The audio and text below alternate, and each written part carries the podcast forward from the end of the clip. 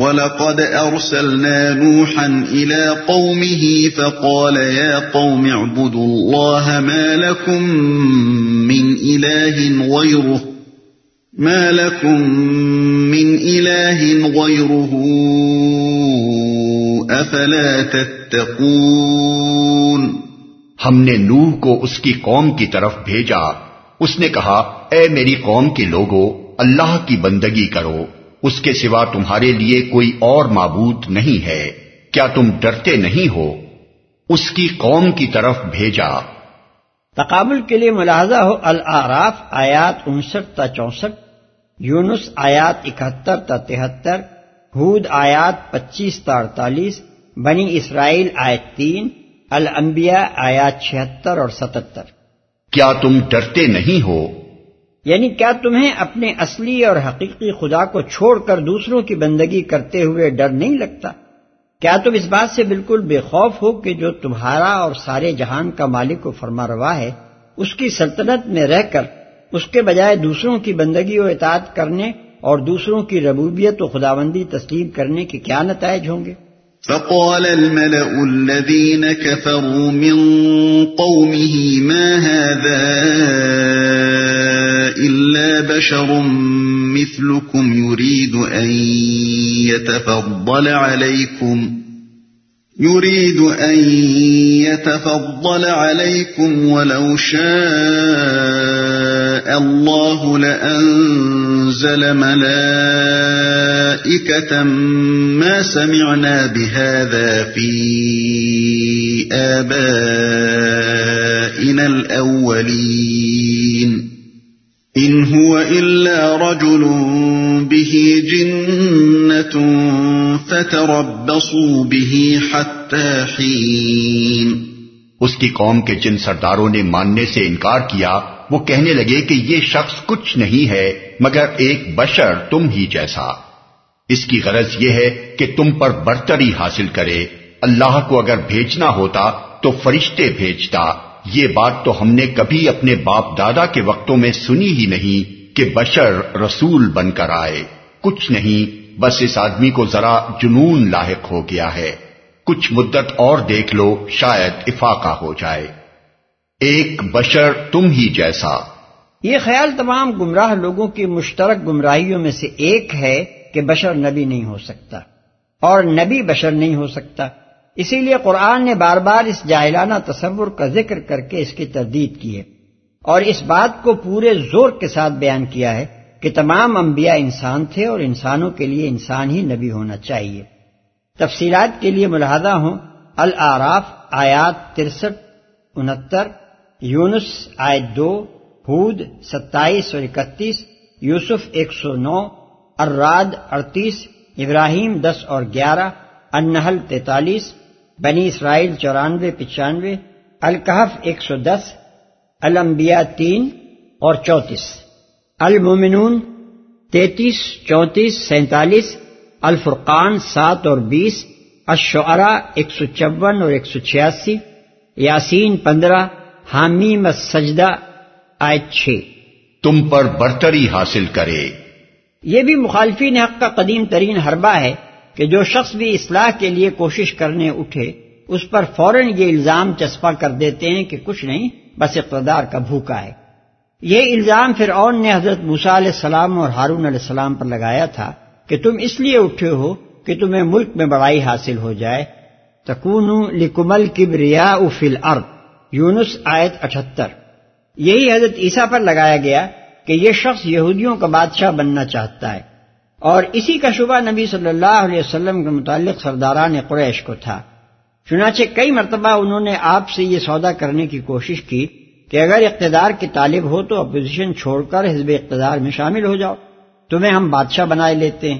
اصل بات یہ ہے کہ جو لوگ ساری عمر دنیا اور اس کے مادی فائدوں اور اس کی شان و شوکت ہی کے لیے اپنی جان کھپاتے رہتے ہیں، ان کے لیے یہ تصور کرنا بہت مشکل بلکہ ناممکن ہوتا ہے کہ اسی دنیا میں کوئی انسان نیک نیتی اور بے غرضی کے ساتھ فلاح انسانیت کی خاطر بھی اپنی جان کھپا سکتا ہے۔ وہ خود چونکہ اپنا اثر و اقتدار جمانے کے لیے دل فریب نعرے اور اصلاح کے جھوٹے دعوے شب و روز استعمال کرتے رہتے ہیں، اس لیے یہ مکاری اور فریب کاری ان کی نگاہ میں بالکل ایک فطری چیز ہوتی ہے۔ اور وہ سمجھتے ہیں کہ اصلاح کا نام مکر و فریب کے سوا کسی صداقت اور خلوص کے ساتھ کبھی لیا ہی نہیں جا سکتا۔ یہ نام جو بھی لیتا ہے، ضرور وہ ان کا اپنا ہم جنس ہی ہوگا۔ اور لطف یہ ہے کہ مسلحین کے خلاف اقتدار کی بھوک کا یہ الزام ہمیشہ برسر اقتدار لوگ اور ان کے خوشامدی حاشیہ نشین ہی استعمال کرتے رہے ہیں۔ گویا خود انہیں اور ان کے عقایان نامدار کو جو اقتدار حاصل ہے، وہ تو ان کا پیدائشی حق ہے۔ اس کے حاصل کرنے اور اس پر قابض رہنے میں وہ کسی الزام کے مستحق نہیں ہے البتہ نہایت قابل ملامت ہے وہ جس کے لیے یہ غذا پیدائشی حق نہ تھی اور اب یہ لوگ اس کے اندر اس چیز کی بھوک محسوس کر رہے ہیں۔ اس جگہ یہ بات بھی اچھی طرح سمجھ لینی چاہیے کہ جو شخص بھی رائج الوقت نظام زندگی کی خرابیوں کو دور کرنے کے لیے اٹھے گا اور اس کے مقابلے میں اصلاحی نظریہ اور نظام پیش کرے گا، اس کے لیے بہرحال یہ بات ناگزیر ہوگی کہ اصلاح کی راہ میں جو طاقتیں بھی سد راہ ہوں، انہیں ہٹانے کی کوشش کرے۔ اور ان طاقتوں کو برسر اقتدار لائے جو اصلاحی نظریہ اور نظام کو عمل نافذ کر سکیں۔ نیز ایسے شخص کی دعوت جب بھی کامیاب ہوگی اس کا قدرتی نتیجہ یہی ہوگا کہ وہ لوگوں کا مقتدا و پیشوا بن جائے گا۔ اور نئے نظام میں اقتدار کی باغیں یا تو اس کے اپنے ہی ہاتھوں میں ہوں گی یا اس کے حامی اور پیرووں کے ہاتھ ان پر قابض ہوں گے۔ آخر انبیاء اور مسلحین عالم میں سے کون ہے جس کی کوششوں کا مقصد اپنی دعوت کو عمل نافذ کرنا نہ تھا؟ اور کون ہے جس کی دعوت کی کامیابی نے فی الواقع اس کو پیشوا نہیں بنا دیا؟ پھر کیا یہ امر واقعی کسی پر یہ الزام چسپا کر دینے کے لیے کافی ہے کہ وہ دراصل اقتدار کا بھوکا تھا اور اس کی اصل غرض وہی پیشوائی تھی جو اس نے حاصل کر لی۔ ظاہر ہے کہ بدتینت دشمنان حق کے سوا اس سوال کا جواب کوئی بھی اسبات میں نہ دے گا۔ حقیقت یہ ہے کہ اقتدار کے بجائے خود مطلوب ہونے اور کسی مقصد خیر کے لیے مطلوب ہونے میں زمین و آسمان کا فرق ہے۔ اتنا ہی بڑا فرق جتنا ڈاکو کے خنجر اور ڈاکٹر کے نشتر میں ہے۔ اگر کوئی شخص صرف اس بنا پر ڈاکو اور ڈاکٹر کو ایک کر دے کہ دونوں بال ارادہ جسم چیرتے ہیں اور نتیجے میں مال دونوں کے ہاتھ آتا ہے تو یہ صرف اس کے اپنے ہی دماغ یا دل کا قصور ہے۔ ورنہ دونوں کی نیت اور دونوں کے طریقہ کار اور دونوں کے مجموعی کردار میں اتنا فرق ہوتا ہے کہ کوئی صاحب عقل آدمی ڈاکو کو ڈاکو اور ڈاکٹر کو ڈاکٹر سمجھنے میں غلطی نہیں کر سکتا۔ تو فرشتے بھیجتا۔ یہ اس امر کا کھلا ہوا ثبوت ہے کہ قوم نوح اللہ تعالی کے وجود کی منکر نہ تھی۔ اور نہ اس بات کی منکر تھی کہ رب العالمین وہی ہے اور سارے فرشتے اس کے تابع فرمان ہیں۔ اس قوم کی اصل گمراہی شرک تھی نہ کہ انکار خدا۔ وہ خدائی کی صفات اور اختیارات میں اور اس کے حقوق میں دوسروں کو اس کا شریک ٹھہراتی تھی۔ قال رب انصرنی بما نوح نے کہا پروردگار ان لوگوں نے جو میری تکزیب کی ہے اس پر اب تو ہی میری نصرت فرما۔ یعنی میری طرف سے اس تکزیب کا بدلہ لے۔ جیسا کہ دوسری جگہ فرمایا فدا رب انی مغلوب فن تصر یعنی پس نوح نے اپنے رب کو پکارا کہ میں دبا لیا گیا ہوں، اب تو ان سے بدلہ لے۔ سورہ قبر آئے دس۔ اور سورہ نوح میں فرمایا، وقال نوح الرب لا تذر على الارض من الكافرين ديارا۔ انك ان تذرهم يضلوا عبادك ولا يلدوا الا فاجرا كفارا۔ یعنی اور نو نے کہا ہے میرے پروردگار، اس زمین پر کافروں میں سے ایک بسنے والا بھی نہ چھوڑ۔ اگر تو نے ان کو رہنے دیا، تو یہ تیرے بندوں کو گمراہ کر دیں گے اور ان کی نسل سے بدکار منکرین حق ہی پیدا ہوں گے۔ آیت چھبیس۔ فأوحينا إليه أن اصنع الفلك بأعيننا ووحينا فإذا جاء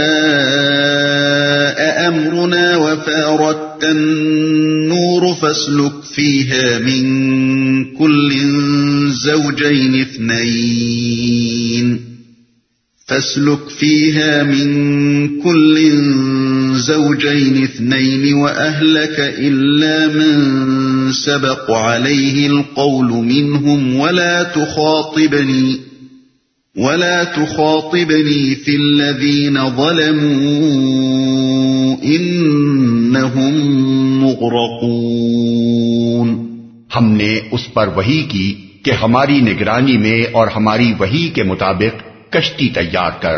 پھر جب ہمارا حکم آئے اور تنور ابل پڑے، تو ہر قسم کے جانوروں میں سے ایک ایک جوڑا لے کر اس میں سوار ہو جا اور اپنے اہل و عیال کو بھی ساتھ لے۔ سوائے ان کے جن کے خلاف پہلے فیصلہ ہو چکا ہے اور ظالموں کے معاملے میں مجھ سے کچھ نہ کہنا، یہ اب غرق ہونے والے ہیں۔ تنور ابل پڑے۔ بعض لوگوں نے تنور سے مراد زمین لی ہے۔ بعض نے زمین کا بلند ترین حصہ مراد لیا ہے۔ بعض کہتے ہیں کہ فارت تنور کا مطلب طلوع فجر ہے۔ اور بعض کی رائے میں یہ ہمی الوتیس کی طرح ایک استعارہ ہے، ہنگامہ گرم ہو جانے کے معنی میں۔ لیکن کوئی معقول وجہ نظر نہیں آتی کہ قرآن کے الفاظ کو بغیر کسی قرینے کے مجازی معنوں میں لیا جائے، جبکہ ظاہری مفہوم لینے میں کوئی قبات نہیں ہے۔ یہ الفاظ پڑھ کر ابتدان جو مفہوم ذہن میں آتا ہے، وہ یہی ہے کہ کوئی خاص تنور پہلے سے نامزد کر دیا گیا تھا کہ طوفان کا آغاز اس کے نیچے سے پانی ابلنے پر ہوگا۔ دوسرے کوئی معنی سوچنے کی ضرورت اس وقت پیش آتی ہے، جبکہ آدمی یہ ماننے کے لیے تیار نہ ہو کہ اتنا بڑا طوفان ایک تنور کے نیچے سے پانی ابل پڑنے پر شروع ہوا ہوگا۔ مگر خدا کے معاملات عجیب ہیں۔ وہ جب کسی قوم کی شامت لاتا ہے تو ایسے رخ سے لاتا ہے جدھر اس کا وہم گمان بھی نہیں جا سکتا۔ فَإِذَا اسْتَوَيْتَ أَنْتَ وَمَن مَّعَكَ عَلَى الْفُلْكِ فَقُلِ الْحَمْدُ لِلَّهِ الَّذِي نَجَّانَا مِنَ الْقَوْمِ الظَّالِمِينَ۔ وَقُلْ رَبِّ أَنزِلْنِي مُنزَلًا مُبَارَكًا وَأَنتَ خَيْرُ الْمُنزِلِينَ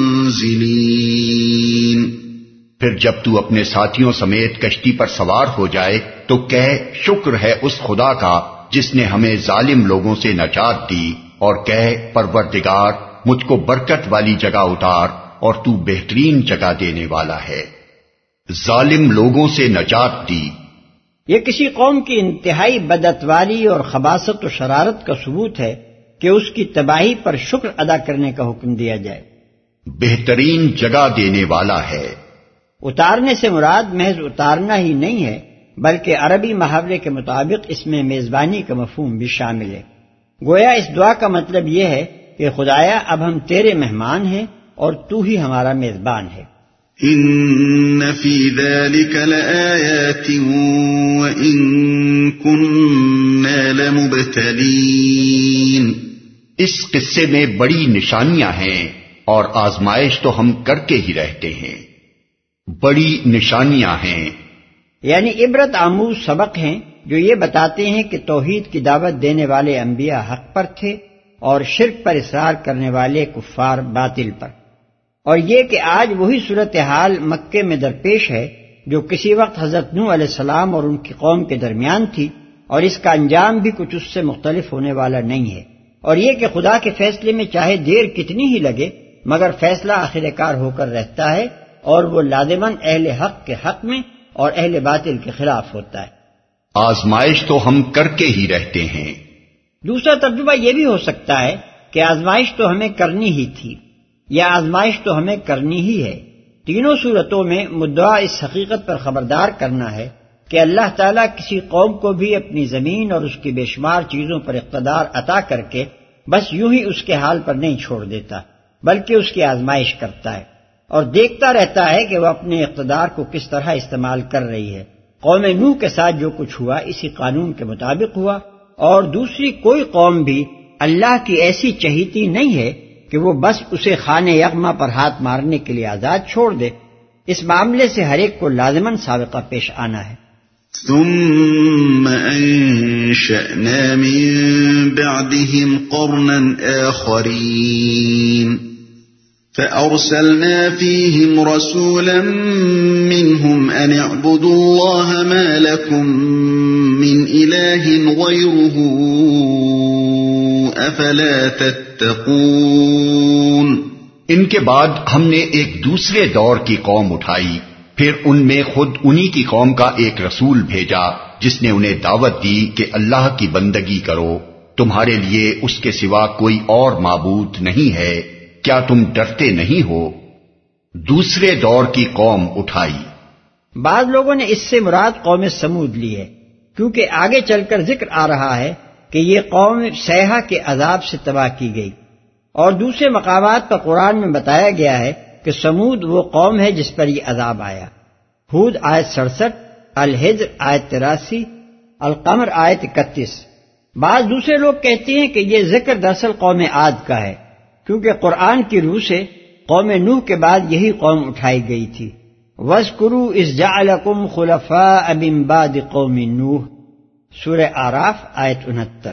صحیح بات یہی دوسری معلوم ہوتی ہے، کیونکہ قوم نو علیہ السلام کے بعد کا اشارہ اسی طرف رہنمائی کرتا ہے۔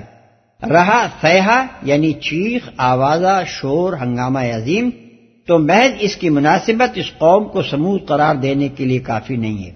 اس لیے کہ یہ لفظ جس طرح اس آوازہ تند کے لیے استعمال ہوتا ہے، جو ہلاکت عام کی موجب ہو، اسی طرح اس شور و ہنگامے کے لیے بھی استعمال ہوتا ہے۔ جو ہلاکت عام کے وقت برپا ہوا کرتا ہے، خاص سبب ہلاکت کچھ ہی ہو۔